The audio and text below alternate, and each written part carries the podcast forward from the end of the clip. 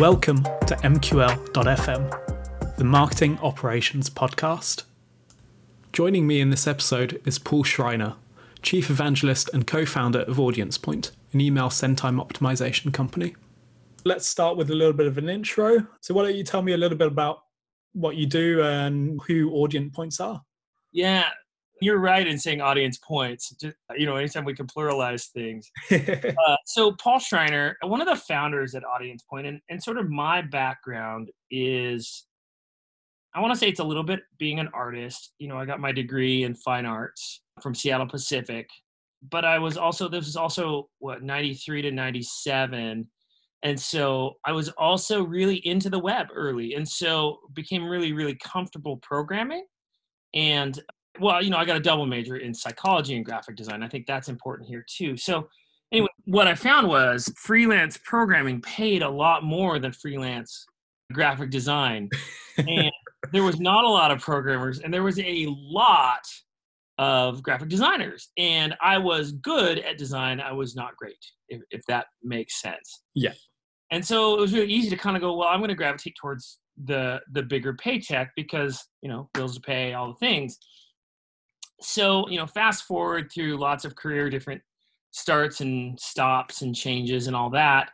Teaching at the community college teaching programming like how is that a good idea right? Because uh, you know not not formally trained just kind of this is fun. So you know i think all good all good products come out of sort of real pain right? Like rarely is someone going i've got an idea uh, I bet I could help this industry. I don't know anything about. You oh, know, oh, I mean, people have plenty of those ideas, just never good ones. Right. right. and so I was on staff with Young Life, which is a, a Christian outreach to high school students. I was in a little town in Washington State called Port Townsend. It's a wooden boat building community. It is there's a barter economy. I mean, it's where it's where hippies go to be, right? And and yeah. and loved it, right? Love, love, loved it. The other things that are important about this is it is rural poverty. It's the least church county in the United States. And so those two things together, when you're trying to raise a budget from that for Christian outreach, it's it's difficult. So I started reaching out to folks via email. And this is before, you know, email was what it is today. This was 2002, 2003, 2004. So it's early, early, early on what I noticed was I'd send out these blast emails through my Gmail account or whatever account I was using at the time. I was getting responses. This is fantastic. And and you know, well-written articles, well-written stuff. People were engaging and heartstrings were being pulled and people were wanting to give. Fast forward, I sent an email out to my now business partner. I said, Hey, will you give? And he said, Send me an email. I said I did. Because I know the game so I said, I did. I sent it last night at 11 o'clock. And he's like, let me check. 11 o'clock? I don't see it. Well, that's because you're on East Coast time and I'm on Pacific time. You know, you might want to look at 2 o'clock. And he says, You sent me an email at 2 a.m.? I said, No. I sent you an email at 11 o'clock. You received it at 2 a.m. Time zones, man. He's like, You can't do this. You can't send an email out at 2 o'clock in the morning and expect people to read it. It's such an American problem to have. It's just not something that would ever be an issue in the UK. Well, I mean, you're not wrong. but I guess it's that pain that gives that creates an idea, right? Right, and that's exactly what it was. And he was like, "I don't know what to tell you. You need to fix this. Like, you're smart. You're a programmer. Do something." And I was like, "Ah." ah. so I, it, you know, I, I, I take some time, and it takes a couple days uh, but stuck on me. like, I just can't get over this. And so it hits me. I was like, oh, well, if a, you know, if a tree falls in the forest and no one's there to hear it, does it make a sound? And, you know, the answer is yes. But how do we observe that tree falling when you're dealing with digital footprints, right? And so I started tracking the RSS feeds for people. Again, I wasn't sending pixels out. I just, how do I know when people are sitting at their computer? I made the argument that people are checking Facebook at the same time they're they're uh, checking email. And there's this is before uh, the Open Graph with Facebook. This was just like the Wild West a bit, right? so I started reading in people's RSS feeds, and I got really excited. I was like, "Hey, Andy, you gotta see this thing." And he's like, "What is it?" And I was like, "Well, I'm sort of guessing when people are going to be online."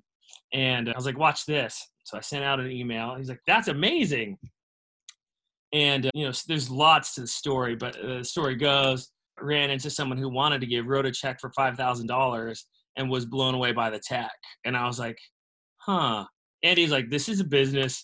He came from, you know, a venture capital background. And that was the beginning, right? It was like, how do we scale this up to enterprise? How do we help people? And, and honestly, it started with how do we help people? How do we help people helping others? Because that's, and so that's one of those sort of core values that's always tracked audience point as a whole right? Yes we have technology that helps people to better communicate but you know it can be used for good or for evil and so how do we how do we land on the good side right? And so again it's one of those core values that shaped who we are.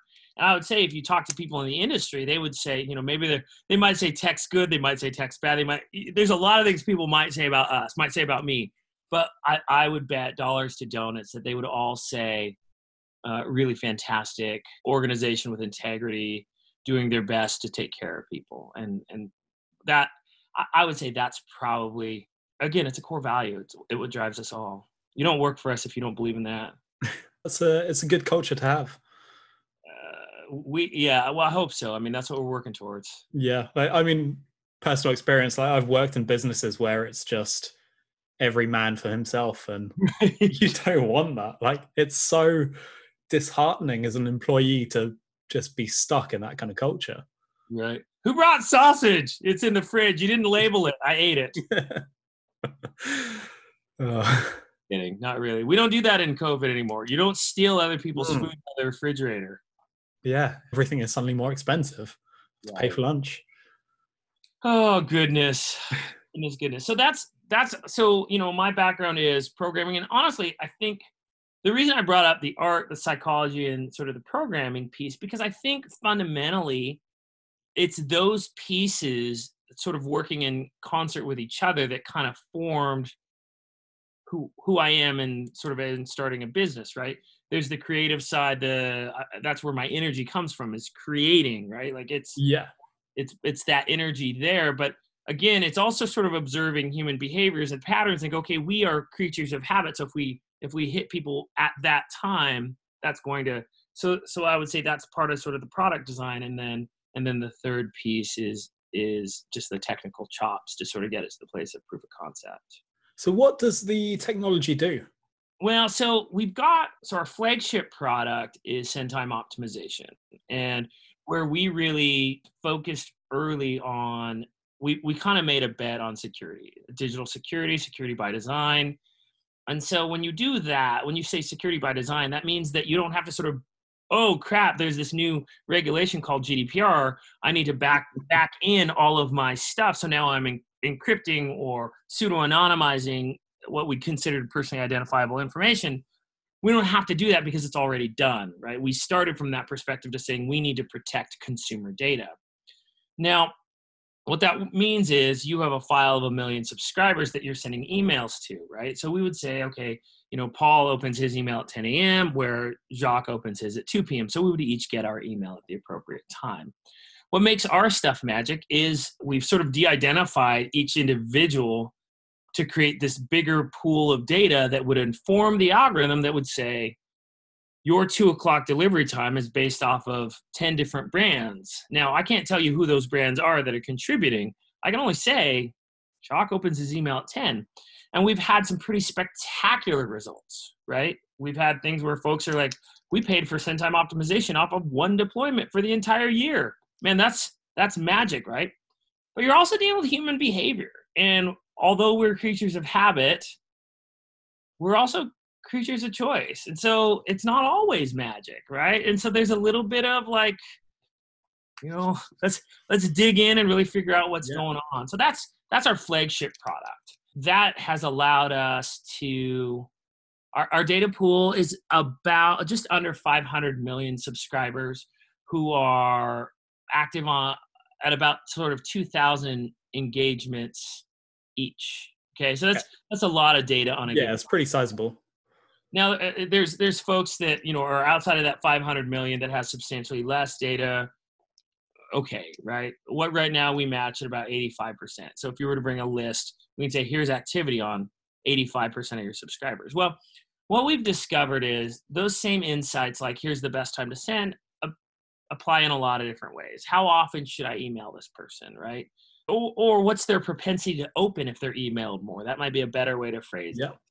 You know, there's a lot of different things. So, so we're kind of looking into almost data science as a service a little bit. That idea that like there's a lot of standard questions that people are asking that we we can have additional insights that you can have when you have that level of data to, to drive that aggregate so like one of the questions we're answering is show me the people who are engaging with me but not engaging with anyone else show me the people that are engaging with other brands but not engaging with me. Now they have to be from your file because again i don't know who these people are.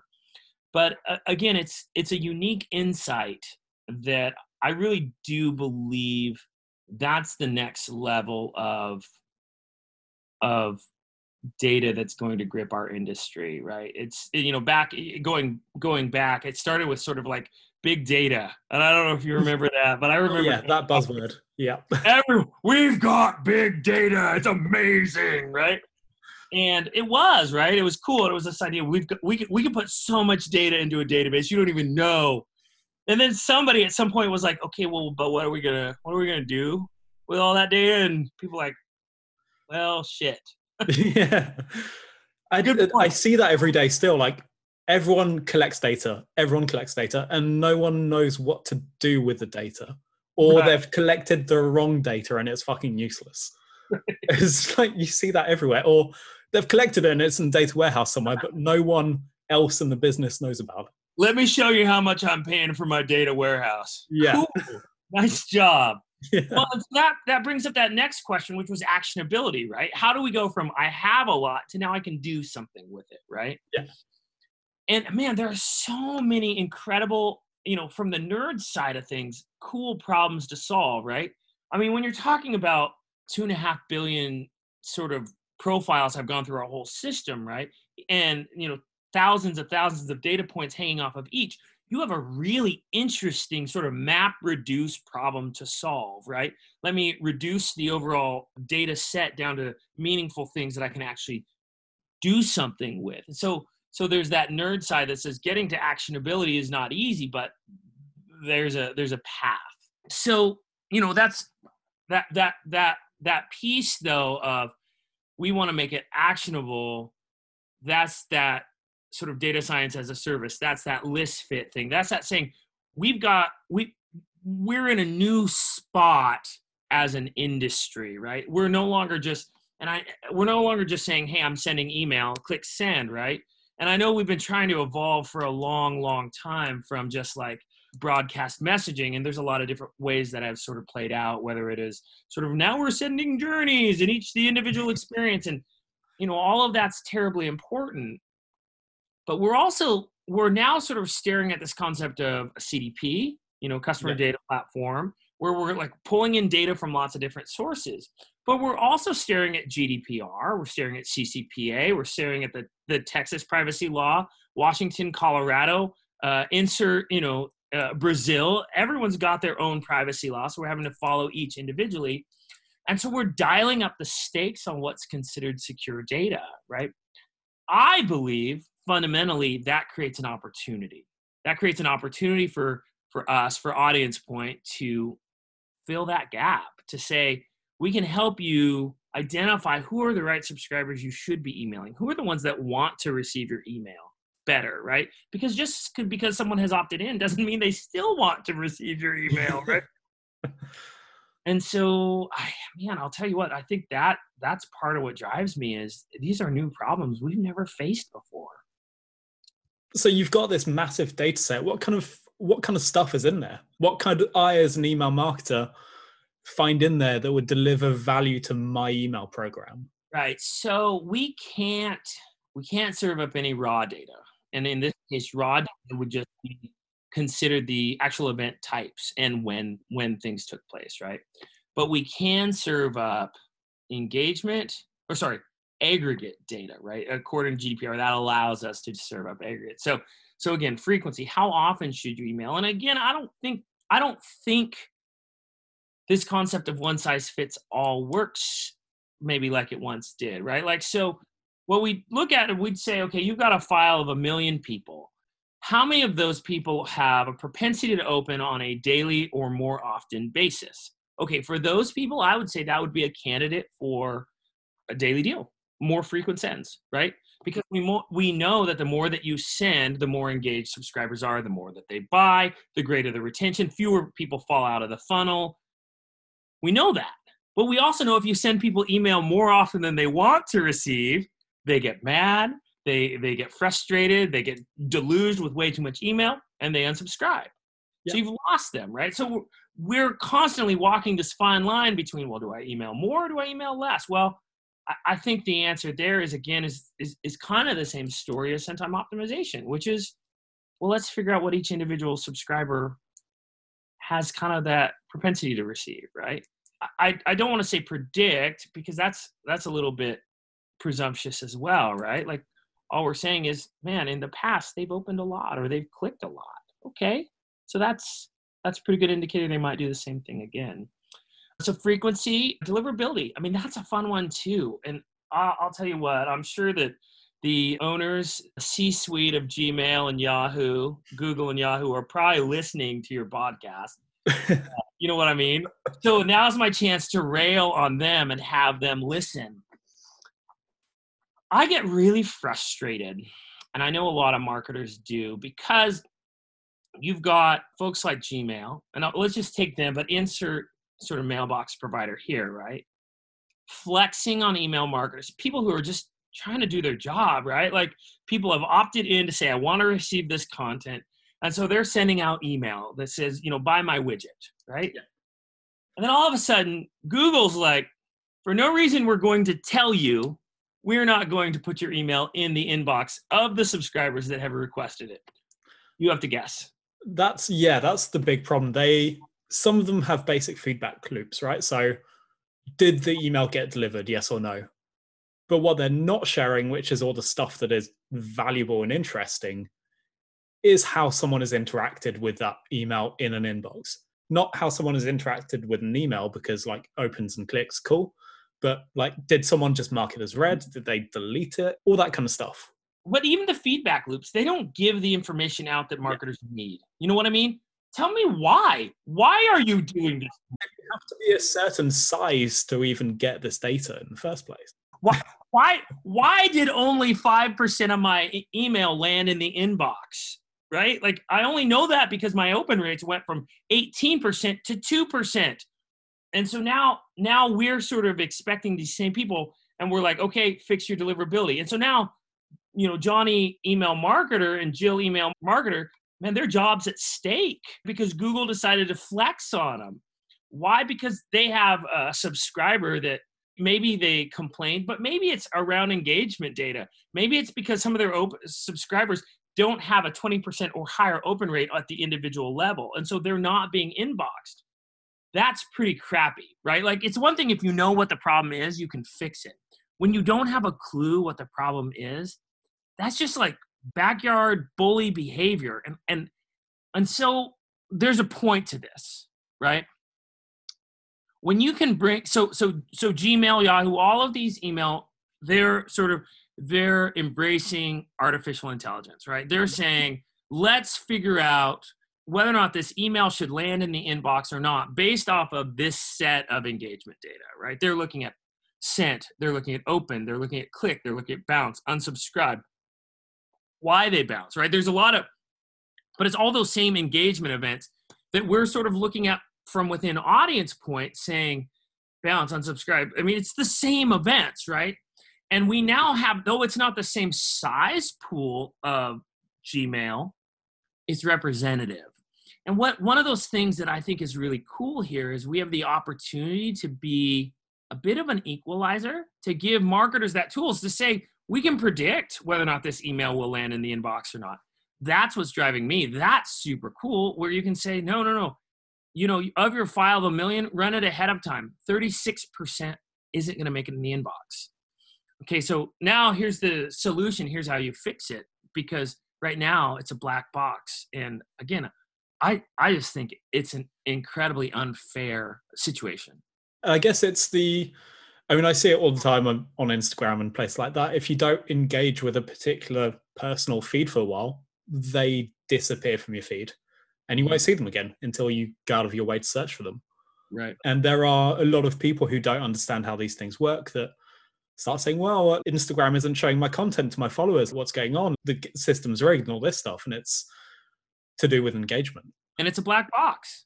They don't tell you why. They just, they, they, and, and I know you're a big influencer. You know what I mean? People love, people love Jacques, right? And so That's probably because I'm so negative about everything. it draws people to you. You know what I mean? When you it, no, no. Uh, I, I think it's actually your tattoos. I think that's Yeah. more, more like terrible, terrible photos I post on uh, Twitter. Did you? Uh, you know, you had a pretty spectacular sleeve done, and I'm getting my legs done right now. done. What's that? I'm getting my legs done right now. Um, oh, legs, legs, legs. Like right. yeah, right. yeah. So both legs. Last, I guess it must have been two weeks ago. I got both of the knees done, which was pretty awful. I was gonna I say. really, I really don't recommend it. But as a as a nice side effect of working from home, I didn't really have to walk around or do anything. So Right. I mean, what what kind of pain was that? Right, getting your knees tattooed. so the the like kneecap area probably like a six. Okay, so The back of the knee is the bad point. The back of the Well, I knee. think, I think, I think we need to translate this into terms that your listeners are going to understand, right? Like you've got honeybee, you've got wasp, you've got hornet, and then I think the big one is the murder hornet, right? So the knees, so the front of the knees might be wasp, but the back No, of the front of the knee is probably like a honeybee. okay, okay, Yeah, But and the back back of the knees maybe like a. It's a wasp or a hornet. It's pretty. but pretty. not murder hornet. Yeah, not, you're not going to die, but you'll regret your decisions in life. Have you seen these bees? You know what I'm talking about, the murder hornet. I saw something in the I mean- news yes, was it yesterday or the day before they were in the news because they'd tracked a nest Right, Washington attaching GPS Right. hornets via fishing line or something.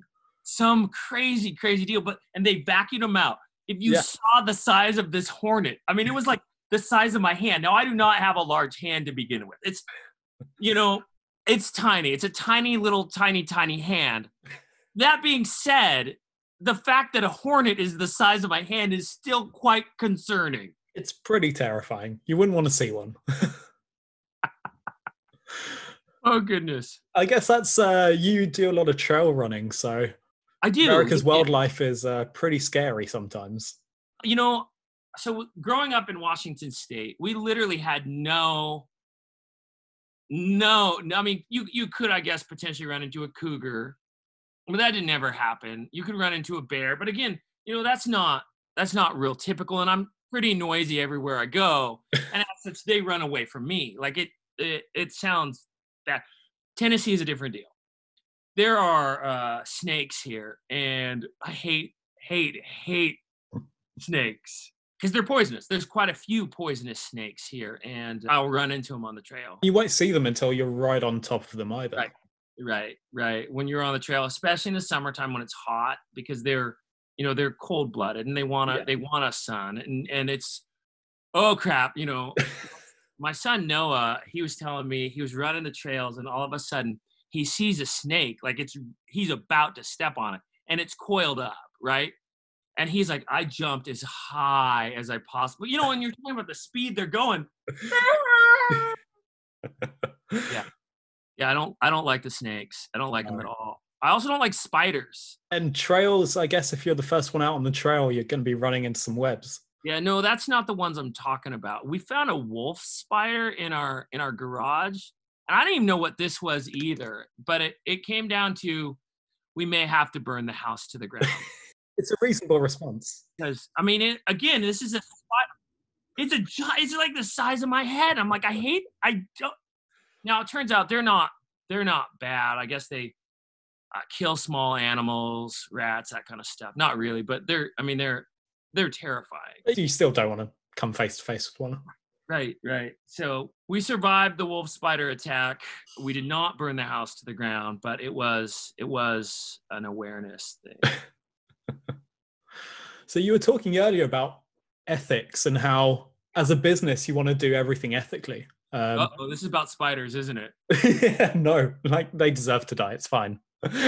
That's what we call this. That's the pros call it a transition, Josh. And we know that's where it's coming from. No, so so integrity, doing the right thing. Yeah, and how how does that work with I guess the data sets you're working with? How do you ensure that privacy is is kept and that you know well, people know that you're using their data in in a good sense and it's not being abused? Well, I mean that's the tension, right? Like we do have some investors and and with that comes a fiduciary responsibility right like uh, fiduciary responsibility the legal term not not yeah. just the ones that you and i would kick around over beers which we would also do because we're experts right yeah. sense that like legally we have a responsibility to return as much shareholder value back to our investors and so when you are willing to color outside the lines you have the ability to make a lot more money. But that's again where I'd say if your core value is that you're going to have integrity, that you're going to be honest, that you're going to protect consumer data, if that's part of your sort of value proposition that you make when you solicit investment, now your organization aligns with your values. The challenge is when it's in misalignment, right? The challenge is when, but listen, you told me you were going to make as much money as you possibly could. Yeah, well, that's true, but you're not, right? Because we're we're honoring sort of digital subscriber rights and you know all of those things, but but that wasn't ever promised. That wasn't that wasn't discussed early on. Where when it is from the beginning, and that's what when you start the business having some of those things figured out ahead of time reduces the pain. And and I, I don't want to say there's anything magical about starting a business. There's a lot of just hard work and late nights, right? And, and there is. But I think that's where getting a really solid advisor, advisory group, mentor, board, whatever you want to call it, and it, it varies depending on the the circumstance or situation. They can help you sort of navigate away or around some of those grenades, right? Like if we had from the beginning said we just want to help spammers spam as many people as we possibly can and I, you know i'll say this too there are people that come into and, and leverage our data set for less than ethical reasons. But it's one thing to say that, that happens it's another thing to seek it out right? And you know build your program around that. That's not what we do. We're, we're looking about how do we protect subscriber data? It's how do we know what what security protocols are coming out? Like we had a, a, a week ago i did a, a presentation on gdpr to our team again again right? Because because this is one of those values that we hold dear. If it wasn't gdpr it would be something else right? Because again if our goal is to protect consumer data so so you asked how do we do it? Because there is that tension between fiduciary yeah. responsibility and that. And, and again that's where i'd say you start with the culture. That's a big piece of it. But i also think getting those people around you that hold you accountable to those ideals right because if you start and you say this is what i'm going to do but then all of a sudden you start to see dollar signs and you're like well damn right suddenly those intentions slip away and i guess that's probably the facebook problem to be generous to Facebook.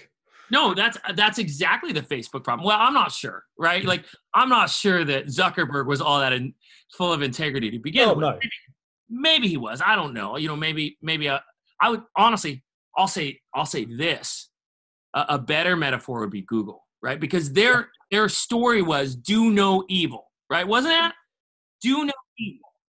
Yeah. What happened to that slogan? right weird it disappeared right so so they uh, and, and i'm not here you know throwing rocks saying they're doing evil but i would say the fact we, we've already talked about it today right they will sell the top of the inbox to the person who's willing to spend the most money but in terms of a marketer doing all the right things they're still going to squeeze them and say sorry we're not going to do that because we want you to buy pay per click advertising we want you to pay the top of the inbox your opt-in email program, we're going to make it really, really hard for people to see the, the deals. I'd say that's evil, right? Maybe, maybe I'm wrong, uh, but but that that's one of those situations where fiduciary responsibility won over on on integrity. Uh, you know, that I, I hope we never go down that path. Again, I, I haven't gotten to that place yet where we're. You've not had that proposal yet. right, where we look back, where wait, what? How much? How much? How much? Wait, what? Although I'll tell you this too, those big decisions are a series of small decisions that are built upon each other, right? And so it's a lot harder to abandon your integrity when you have a series of small decisions that led you up to that. I mean, it's the same thing as a sales funnel, right? You're looking for a lot of small yeses to get to the big yes, right? It's just, and I would say the same thing's true here with in terms of integrity.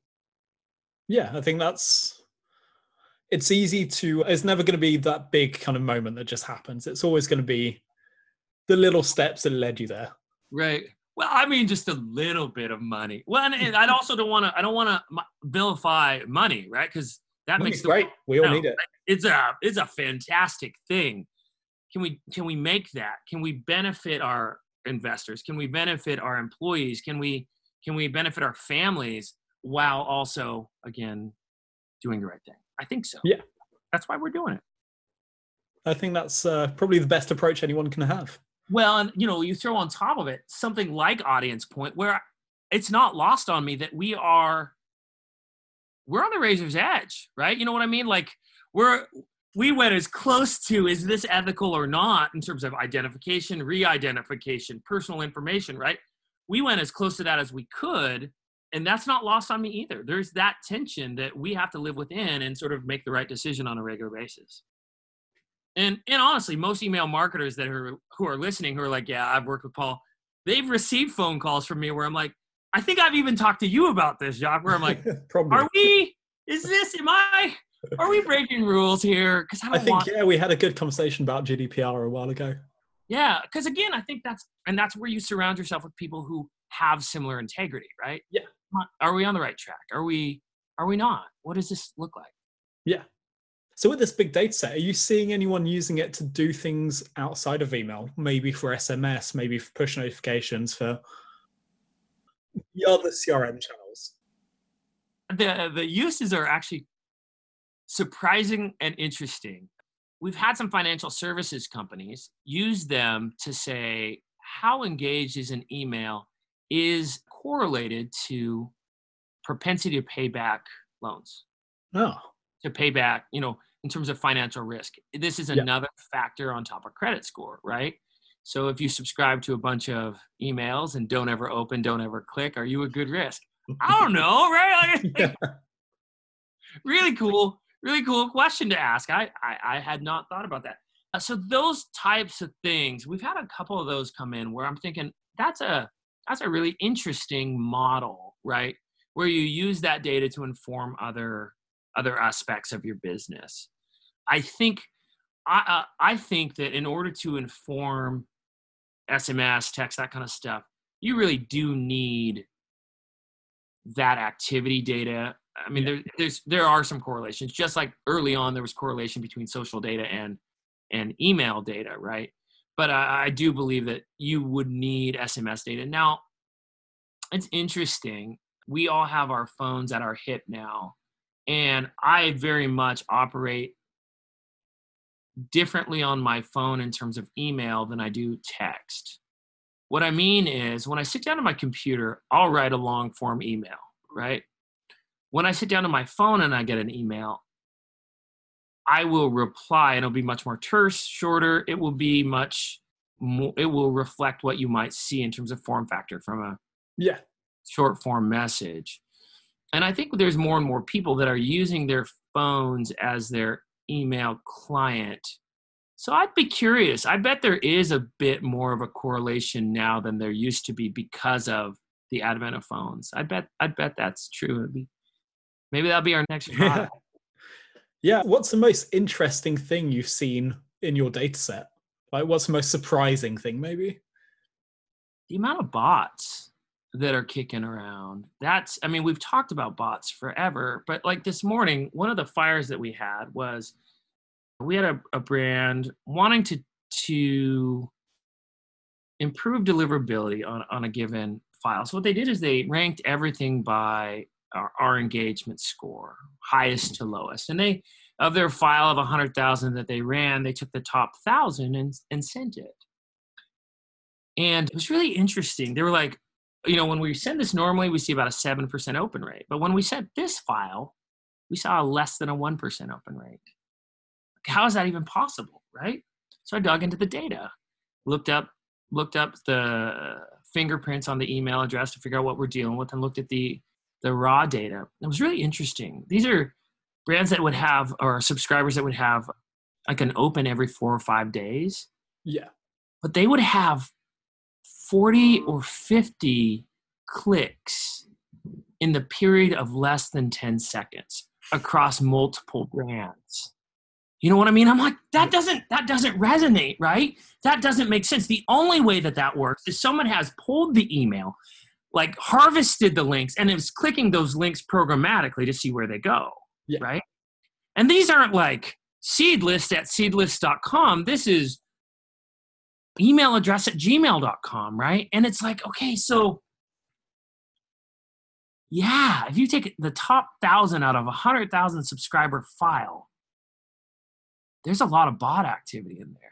A lot. Is it the Cisco Talos website that has the show's daily global spam volumes? And I think of 200 billion emails sent on a daily basis, 10% is legitimate mail. Right. Well, and, it's like outgoing spam. It's not bot activity in terms of receiving legitimate mail. Right. Well, when you when you start as an email marketer and you're like, I'm being evaluated my KPIs, right? Historically, traditionally, they've been open rate, click rate, right? Like that was the easiest way, easiest way to say, okay, you know, I'm doing good as an email marketer, I'm doing not good, right? Like that's that was the scale as what do your KPIs look like? You were able to drive opens up by 20%, absolutely fantastic, right? Drive clicks up. You handed it off to the web team. What do you have to worry about? When you when you consider you know how many how many first off how many subscribers have their images turned off right? So we know that right? So we know that that's already not a super reliable metric. When you throw on top of that sort of caching of images pre-loading images through gmails and yahoo's where what they'll do is they'll take on the really reliable trustworthy brands. This they'll preload everything and you'll get one open off the email off the off that pixel. And so now you're so now you know is is open rate a KPI that you can rely on? Probably not, right? Yeah. I mean, that's which way is the wind blowing? Uh, for people listening, I just licked my finger. Hopefully, I won't have COVID on it, right? But you know, it's a it's a pretty good indicator of which way is the wind blowing. Um, click rates. When you throw all of the additional, I mean, when when you say a thousand out of a hundred thousand sort of represent bot activity, and, and I don't know that they all do. I didn't go through all thousand sort of deep dive. I, I don't have the time to pull that off yeah. today. But when you think there's that much bot activity, how much noise are we dropping into these decision funnels, right? Because it's not just like, hey, I move people down the funnel. You're making decisions about these subscribers and about your business based upon metrics that have a lot of extra noise in them. And that's that's that's to me is is a bit disheartening and a bit challenging, right?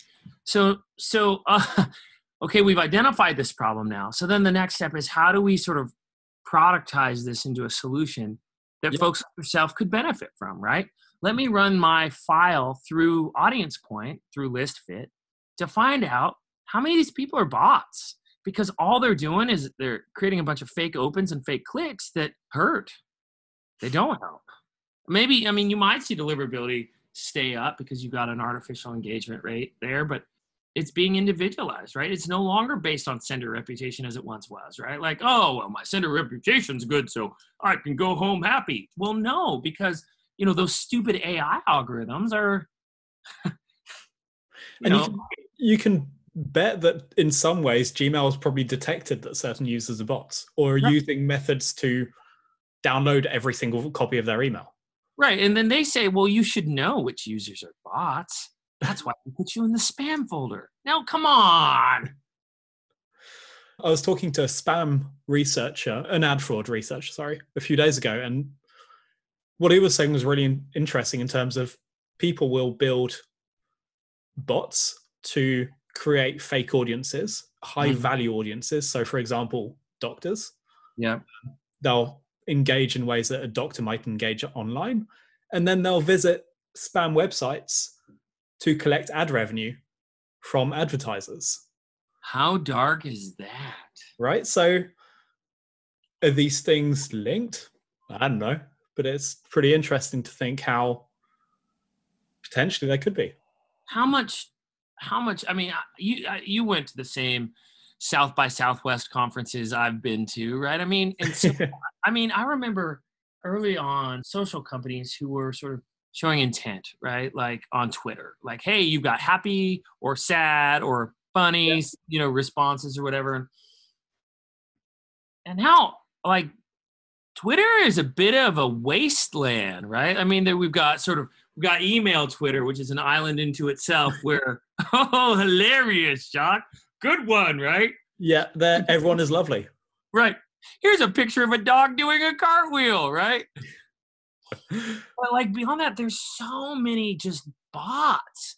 Now, uh, granted, our political climate is not helping, right? And so, but but when you figure that there's so many people that are, you know, like how how much policy is being set based off of intent seen off of Twitter, and how much of those tweets or profiles aren't real.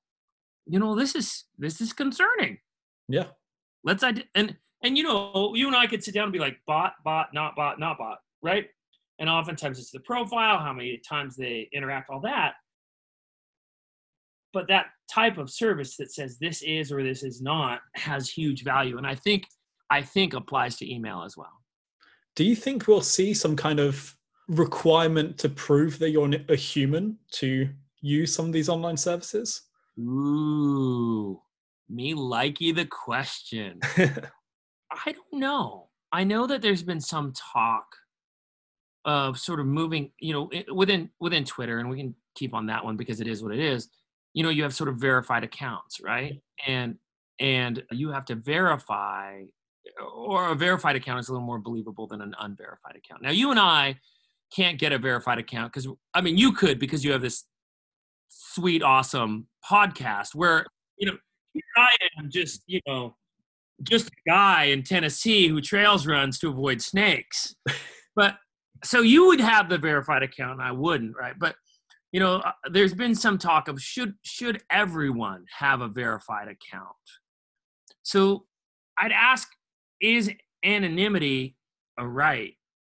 You know what I mean? so yeah. so freedom of speech is one thing is it is it is also is it freedom of speech and anonymity also a right i don't i don't know right and and that's the underlying again that's the underlying tension and that assume that freedom of speech applies to non-humans bots right right well and so i mean i don't know about you i have my twitter listening account as well right the one that i I follow all the people I don't really want people to know that I follow. Yeah.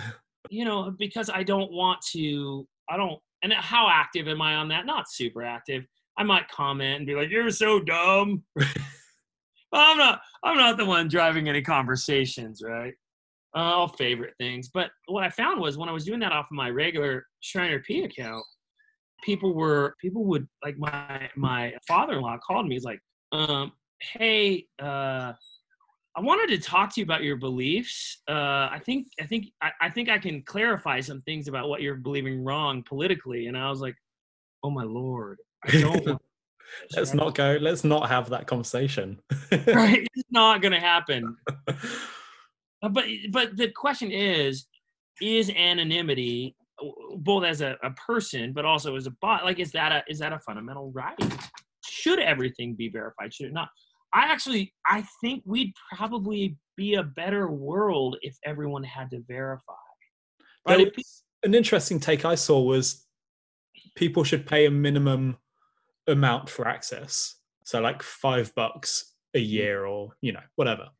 And that at least would well, I mean, twenty thousand bots for whatever organization is not really that expensive.